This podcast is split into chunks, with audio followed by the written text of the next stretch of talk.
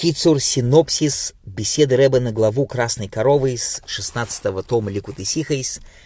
Рэб останавливается на том, что идея красной коровы не только в том, чтобы сделать пепел и этим пеплом красной коровы очищать того, кто встал нечистый, но и есть, чтобы пепел красной коровы всегда был готов. Даже если все евреи чистые, все равно пепел красной коровы должен быть готов для любого еврея, которому только когда-либо нужно очиститься. И Рэб объясняет это на духовном уровне. В чем идея пепла красной коровы, который всегда готов для любого еврея, что идея красной коровы — это идея чувы.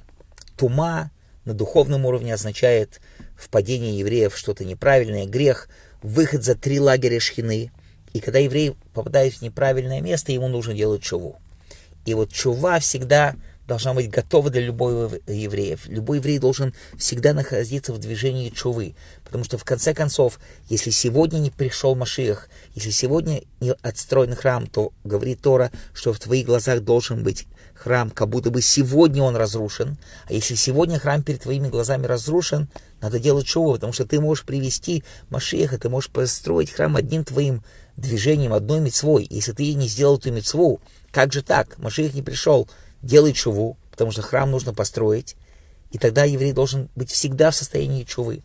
И эта идея красной коровы, пепел, который всегда готов для любого еврея, это постоянное ощущение чувы у любого еврея, что нужно делать постоянно чуву. И если мы сделаем чуву, то из красной коровы мы приходим к следующей парше, которая называется парша Со Хойдеш, Хойдеша Геула, Хойдеш Нисан.